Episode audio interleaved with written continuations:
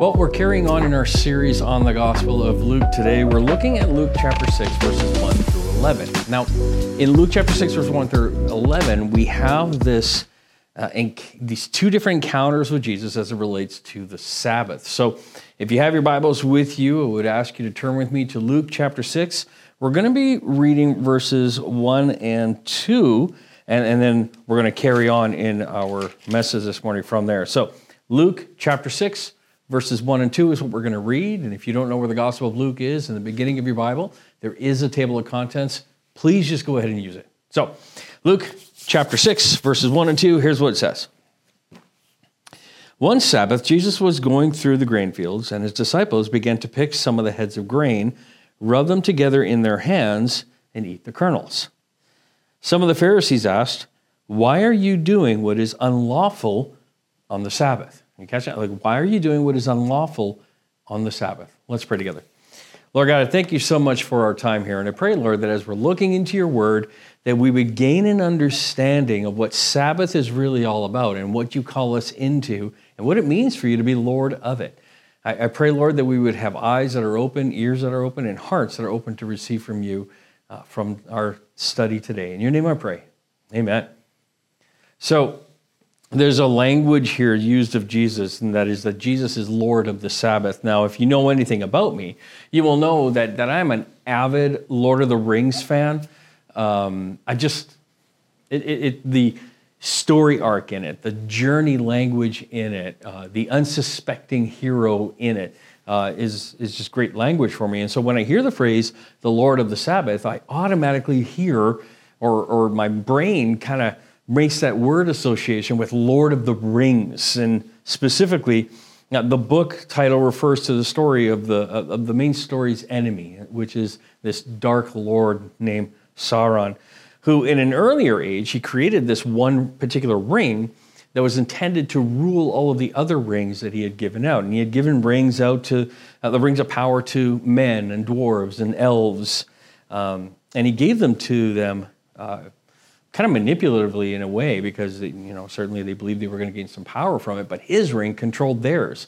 And so he did this in his campaign to try and conquer middle earth. Well in the story lord of the rings there's a, a major character by name of gandalf. And gandalf is a, is a wizard in, in the movie or in the stories. And he is talking to the senior elder of his order saruman on top of a tower and they're talking about the Ring of Power. And specifically, Gandalf says to Saruman, There is only one Lord of the Ring, only one who can bend it to his will, and he does not share power. Right? So, one Lord of the Ring, only one who can bend it to his will, and he doesn't share power. So, the Ring of Power is shown to be a tool that has evil intention regardless of the will of the wearer. Now, the only one capable of mastering this ring was, of course, the Lord of the ring. Now, you might say, Rob, what does that got to do with the Sabbath? Well, it's kind of like, for me, in my head, in terms of that word association, in a similar way, the Sabbath actually only has one Lord. He alone is master of it. He created it not for evil, but for the good of man, and he doesn't allow anyone else to rule over it. And there seems to be two truths from our scriptural study today that are going to come out. And one of them would be that Jesus is Lord of the Sabbath, and he determines what is lawful, uh, what kinds of things you can do on the Sabbath. And, the Sabbath is intended for the good of man, not to be a burden.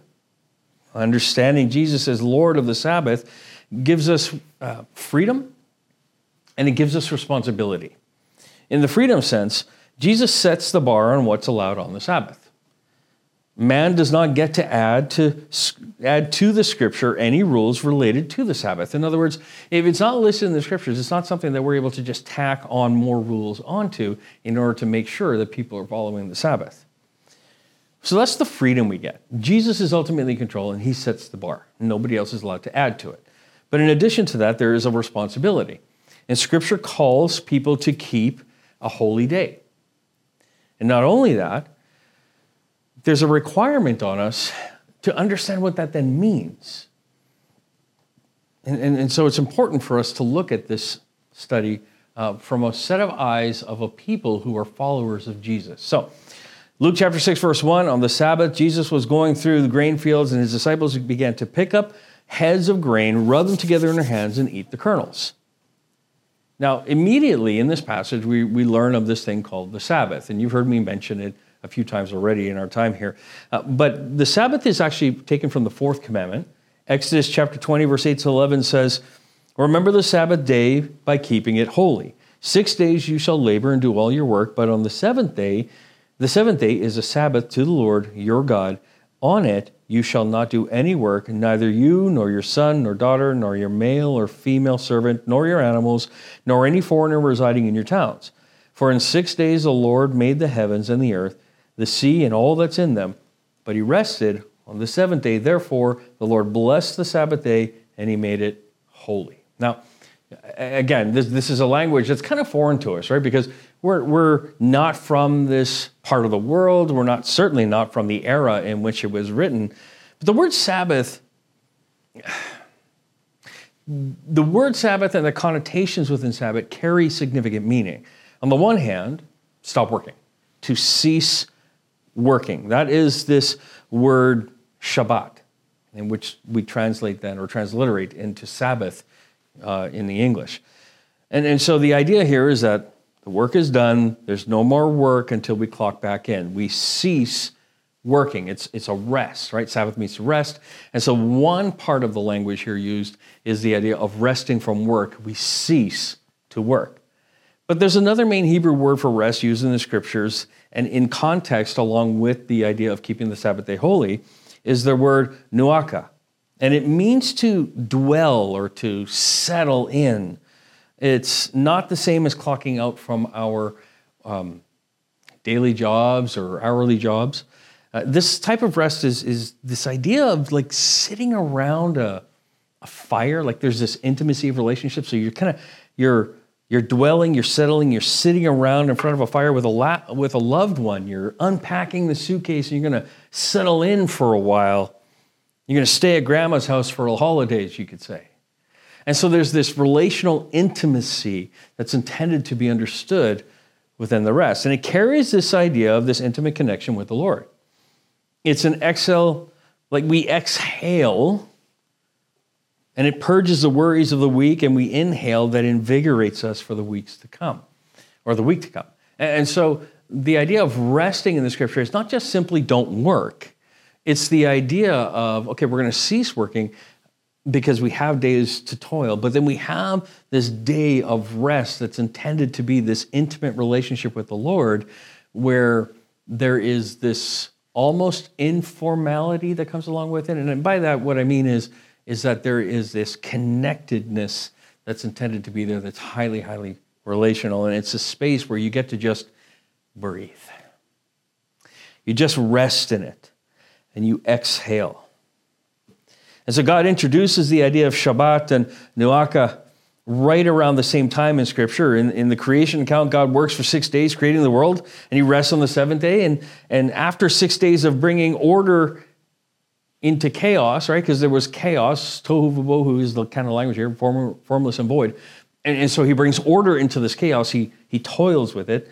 Um, and only a few verses later, we read that God creates human beings and then immediately rests them. He settles them, Nuaka, in the garden with him where he would walk with them. And so God leads by example as he rests from work, Shabbat, and then he dwells with his people, Nuaka.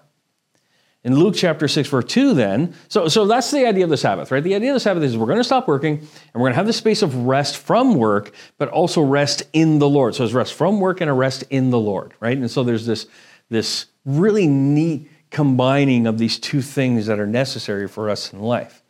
In verse 2, then, some of the Pharisees, right? Because you have to remember that the Pharisees were really big into holy living. Uh, they were people of the book. They, they really wanted people to be honoring the Lord in, in, in their practice. So holy living was a big deal. And so some of the Pharisees ask, why are your or why are you doing what is unlawful on the Sabbath? And this idea of unlawful on the Sabbath, uh, one of the things to bear in mind with specifically the Pharisees and, and the scribes, like the teachers of the law, is that they had this thing that they referred to as the oral law. And so you had the law that was given uh, that, that we read in Scripture. And there was this oral law that was to flesh that out. And so they believed that both were kind of in tandem working with each other.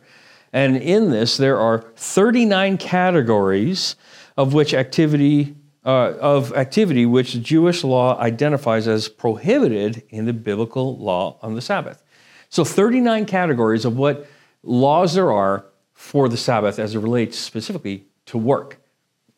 And that's a mind job in and of itself in terms of staying on top of all of that. But many of these activities were also prohibited on Jewish holidays in, a, in the list of the first five books of the Bible. So there are often disagreements between Orthodox and Orthodox Jews and conservative Jews. Uh, and other non-Orthodox Jews on the practical observance of the Sabbath, and so then, like, there's some debate on what can be done, what cannot be done, all that sort of idea. And now, the, specifically, the Sabbath law regarding work, it's a kotzer, is what it means, is what it says in the, in the Hebrew, kotzer. It is the uprooting or severing of any living plant or vegetation from its source of growth. Okay? So it's the idea that you are not allowed to uproot plants or branches or even one leaf from its source of growth, because that's then considered work. So the law that was broken was that the heads of grain were removed from the stem that caused them to grow. This is the law that's being broken by the disciples at the time as they're walking through this field. Now, it may not be seem like a big deal to us, but it broke the oral law that was held strongly by those who would press into holy living. So that gives us some context. You have Pharisees that are really big on wanting to honor the Lord, holy living. And, and, and so there are these rules that are set up. And when someone breaks these rules, it looks like they don't want to be honorable to the Lord. They're not doing the holy living piece.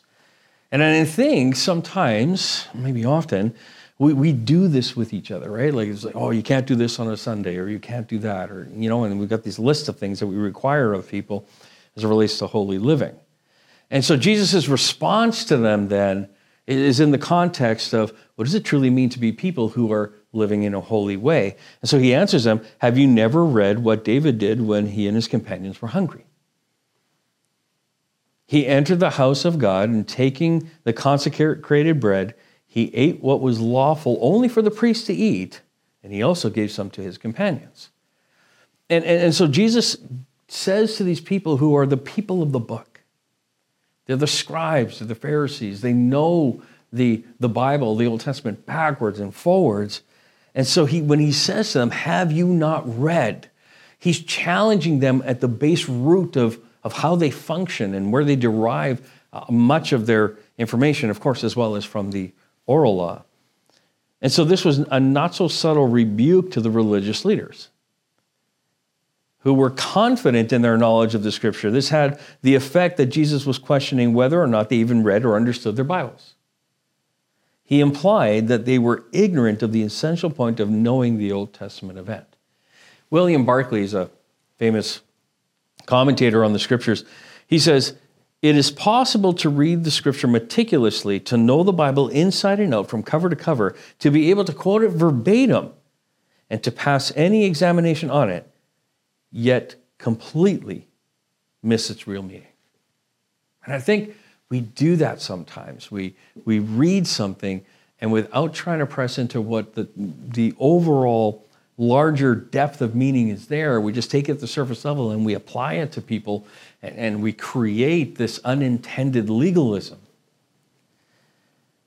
And so Jesus refers them back to David, King David, uh, uh, if anybody to be referring back to. King David is one of those ones where you mention his name and everybody's ears perk up. So, what did David do when he was hungry? Well, the reference to David's use of the bread, the showbread or the bread of presence in 1 Samuel 21, verses 1 to 6, showed us this first principle that you could say you derive from, from what Jesus is teaching here is that human need is more important than religious ritual. That's exactly what many people uh, steeped in tradition simply cannot accept. They, they don't believe that God really wants is mercy before sacrifice. Hosea chapter 6, verse 6. They don't believe that love to others is more important than religious rituals. Isaiah 58, verse 1 to 9. They don't believe that sacrifices of God are a broken spirit, a broken and contrite heart. These, O God, you will not despise. Psalm 51, verse 17. And, and so there is this idea of it is more important to keep the ritual than it is to serve the people. That's just what is breaking down here. The, the Pharisees did an excellent thing in their desire to hold to the Word of God. There's nothing wrong with wanting to hold to the Word of God. The trouble is, is that when you only look at it at a surface level and you don't derive the depth of meaning that's there, then we, we hold people to something that's not necessarily something that we should be holding them to. Any application of the Sabbath law which operates to the detriment of man is out of harmony with God's purpose.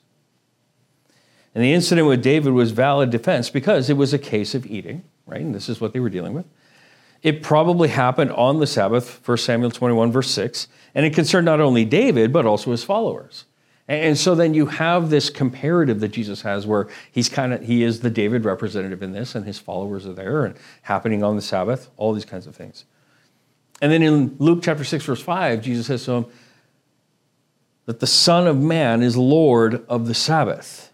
The Son of Man is also Lord of the Sabbath. The second principle was even more dramatic because Jesus is saying that He is Lord of the Sabbath. And the only one who's Lord of the Sabbath is the one who made the Sabbath. And the one who made the Sabbath is God Himself. And so Jesus here is making a claim to His divinity. That's massive. Jesus said that he had the authority to know if his disciples broke the Sabbath law because he is, in fact, the Lord of the Sabbath. Luke 6, 6 to 8. On another Sabbath, right? So there's two Sabbaths at play here. There's the first one, we're talking about the taking of the grain. And then you have the second Sabbath when he went to the synagogue and was teaching, and a man was there whose right hand was shriveled. The Pharisees and the teachers of the law were looking for a reason to accuse Jesus, so they watched him closely to see if he would heal on the Sabbath. But Jesus knew what they were thinking, and he said to the man with the shriveled hand, Get up and stand in front of everyone. So he got up and stood there. The scribes and the Pharisees watched him closely. Like, here's what's happening, right? Like, they already know that Jesus is doing things on the Sabbath. In the last number of chapters, we've been looking at different occasions in which Jesus did things on the Sabbath, casting out demons, healing people, uh, certainly eating and, and, taking the grain from the harvest field. And, and so now here we are, we're in a situation where they're on Sabbath, they're in the synagogue, and they're watching closely to see whether or not Jesus is going to heal somebody and whether or not he would heal specifically on the Sabbath. And by their very actions, the Pharisees were admitting that Jesus had the power of God to work miracles, and yet they sought to trap him. And so you have this interesting contradiction. And this is what I mean when I say, like, sometimes we miss some of the depths of meaning that's here and, and some of the things that should be obvious that aren't always obvious. The religious leaders watched Jesus closely but with no heart of love for him. And we can watch Jesus, but still be far from our hearts, in our hearts from him. And the Lord of the Sabbath, we see, heals on the Sabbath. In chapter 6, verse 9 to 11, then Jesus said to him, I ask you, which is lawful on the Sabbath, to do good or to do evil, to save a life or to destroy it? He looked around at all of them, and then he said to the man, Stretch out your hand.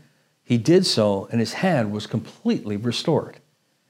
But the Pharisees and the teachers of the law were furious and began to discuss with one another what they might do to Jesus. Now, like there's a number of things going on here. Like the first thing is, okay, so Jesus is pointing out a question. It's a textual question. It's a question of the law. And the question of the law was, is it lawful to do good on the Sabbath or to do evil, to save a life or destroy it? And so when he looked around, he sees this guy, he says, Hey, stretch out your hand. And as he does, this guy's hand is completely healed, completely restored. But the Pharisees were filled with rage over this.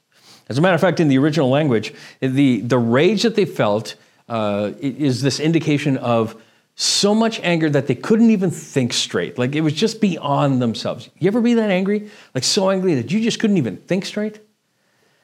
And so, is it lawful to on the Sabbath to do good or to do evil, to save a life or destroy it. And in his question to the religious leaders, Jesus emphasizes the truth about the Sabbath that there's never a wrong day to do something truly good.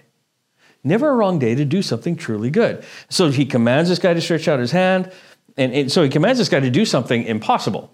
Like, stretch out your hand. Well, his hand was shriveled up. So to stretch out his hand, he, he causes him to try and do something, excuse me, impossible. Filled with compassion for the man, Jesus heals him.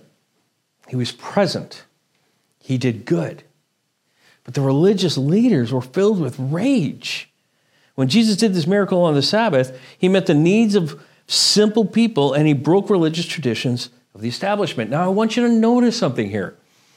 They saw the miracle and they were not excited about what the Lord did. They, they instead of being excited about what God was doing, they're seeing the miracle. They're holding to their tradition and their understanding, which was flawed. So they're mad that Jesus broke their law on the Sabbath, even though he did this miracle on the Sabbath. See how they missed the point? And I think sometimes we're like that too. Like sometimes we miss the point. Now, obviously, their rage and plotting of murder discussed with one another what they might do to Jesus was far greater violations of the Sabbath than healing of somebody on the Sabbath. Jesus sought, and remember how he posed the question is it lawful to do good or to do evil? to save a life or destroy. And what we find here is that Jesus saves, Jesus does good. And, and, and juxtaposed over top of that, you have these religious leaders who sought to destroy. And so the greater offense that he's pointing to is that they sought to destroy. That was the great, excuse me, greater offense. And so there's this colossal missing the point.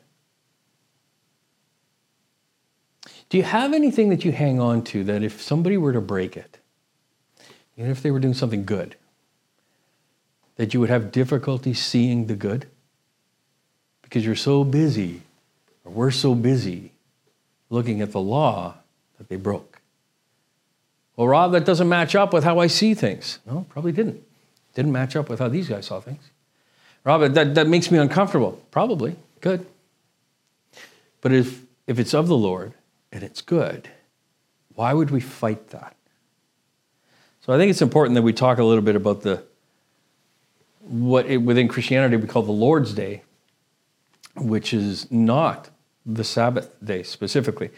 Um, there's debate amongst people um,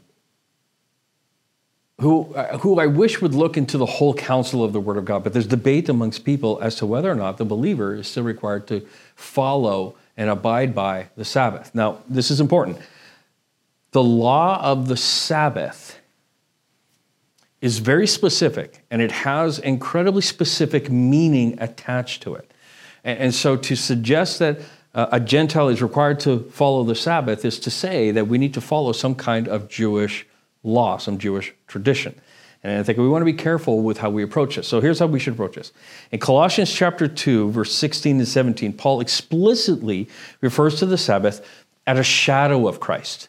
Right? So the Sabbath is a rest, and Christ is our rest. So Christ is the Sabbath fulfilled. And so for the Jewish person, they, they, they still look at the shadow of rest with the Lord and they do that on a weekly basis. For the believer, we're able to enter into this Sabbath rest daily because Jesus is, in fact, our rest. And so the Sabbath is a shadow of Christ, which is no longer binding since Christ has come and brought the fullness of rest from God.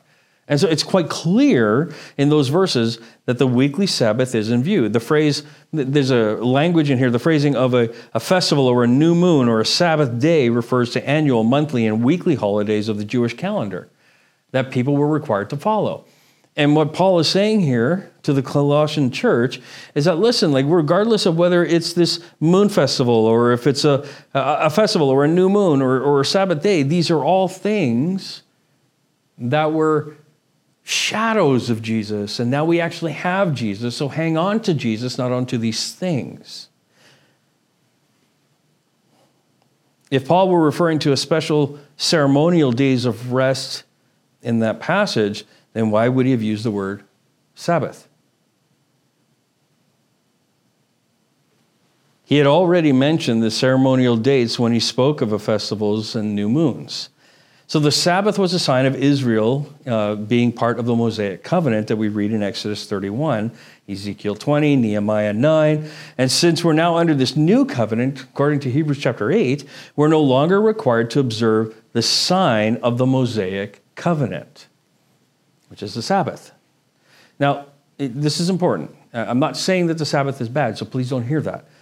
But the New Testament never actually commands believers to follow the Sabbath. The Sabbath is something very Jewish. We have something within Christianity that is highlighted in the, in the New Testament as well that we refer to as the Lord's Day. Now, I can lean into that a lot, but what I would rather do at this point is just I want to quote Dr. John Neufeld from Back to the Bible because I think he, he put it together really well in terms of a word about the Lord's Day. And so, when we're referencing the Sabbath, whether or not the believer is required to follow the Sabbath, the answer is no. But then the secondary question then is, what do we do with our days of worship? So here's what Dr. John Neufeld says according to Scripture. Does this mean that there's no day of worship set aside under the new covenant? Well, no, that's not what it means at all. There's plenty of evidence in the New Testament that the first day of the week Resurrection Sunday is viewed as the Lord's Day. Acts chapter 20, 1 Corinthians 16, Revelation 1. And in fact, the resurrection even occurs on the eighth day, which would be like the first day according to the Jewish calendar. It would be Sunday. The day both on which the new creation commences and on which later Pentecost and the Spirit poured out. On this day, the church gathers for worship, and in fact, the author who exhorts the Christians to make sure that they've entered into the realities of the new covenant, talking about Hebrews chapter 3, uh, verse 7, all the way to 4, uh, verse 11, and where he starts talking about this idea of, of what it means to have the Lord's Day celebrated, and that, we're, that the reality of Christ's coming is our reality of Sabbath fulfilled. And so he says, in the same one who commands them to assemble as a church, and like he says, do not give up meeting together, as some are in the habit of doing. Uh, so that's Hebrews chapter 10, verse 25. Why is the Lord's day prescriptive to us? Well, because it follows the New Testament's pattern of churches gathering to celebrate the risen Lord. That's what it means. The Lord's day is exactly that His day. And we gather to celebrate the risen Lord. Celebrate the realities of Jesus being risen, which means our Sabbath rest is fulfilled. Jesus is our rest. Jesus calls us to find our rest and our salvation in Him. Why? Well, because He is the divine Son of God, He is the Son made flesh, the Lord of glory, the Lord of the Sabbath. Nevertheless, we should not view the Lord's day as a Christian Sabbath. These are different. Under the Old Covenant, the Sabbath functioned in a specific way for Israel. Under the New Covenant, though, the Lord's Day signifies what the Sabbath pointed to the greater salvation rest that we now have in Jesus.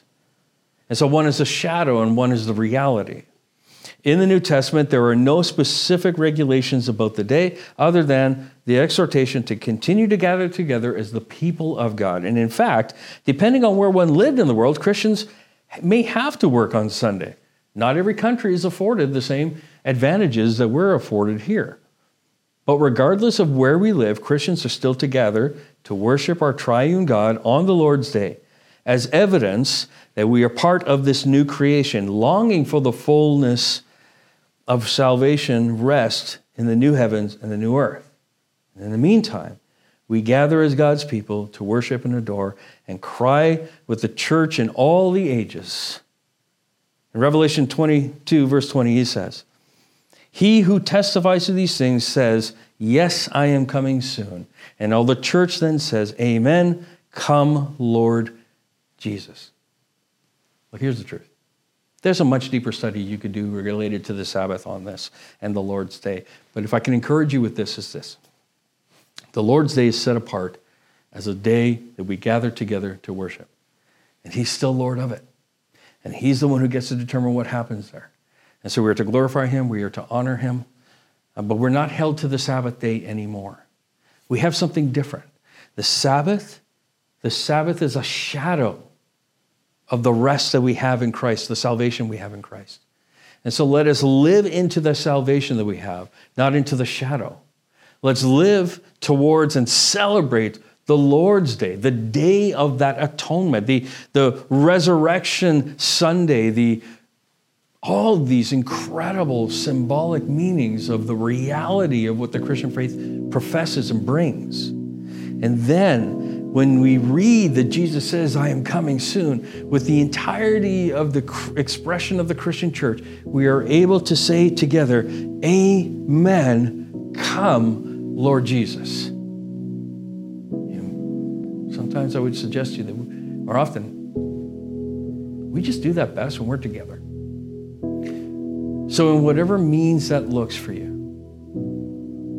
gather with other believers and we worship the Lord who brought the fullness of the Sabbath rest to us. Let's pray together. Lord God, I thank you so much for our time. And I pray, Lord, that we would be a people who would lean not into rules and regulations, but that out of a heart of obedience on a daily basis to you, that we would live in that rest that you give us. Lord, that we would not be a people who settle for the shadow, but that we would experience the fullness of your salvation. And Lord, that we would be a people on the Lord's day, we would celebrate the realities of what you did on the cross, in the resurrection, what you will do, Lord, in the second coming. In your name I pray, Lord. Amen.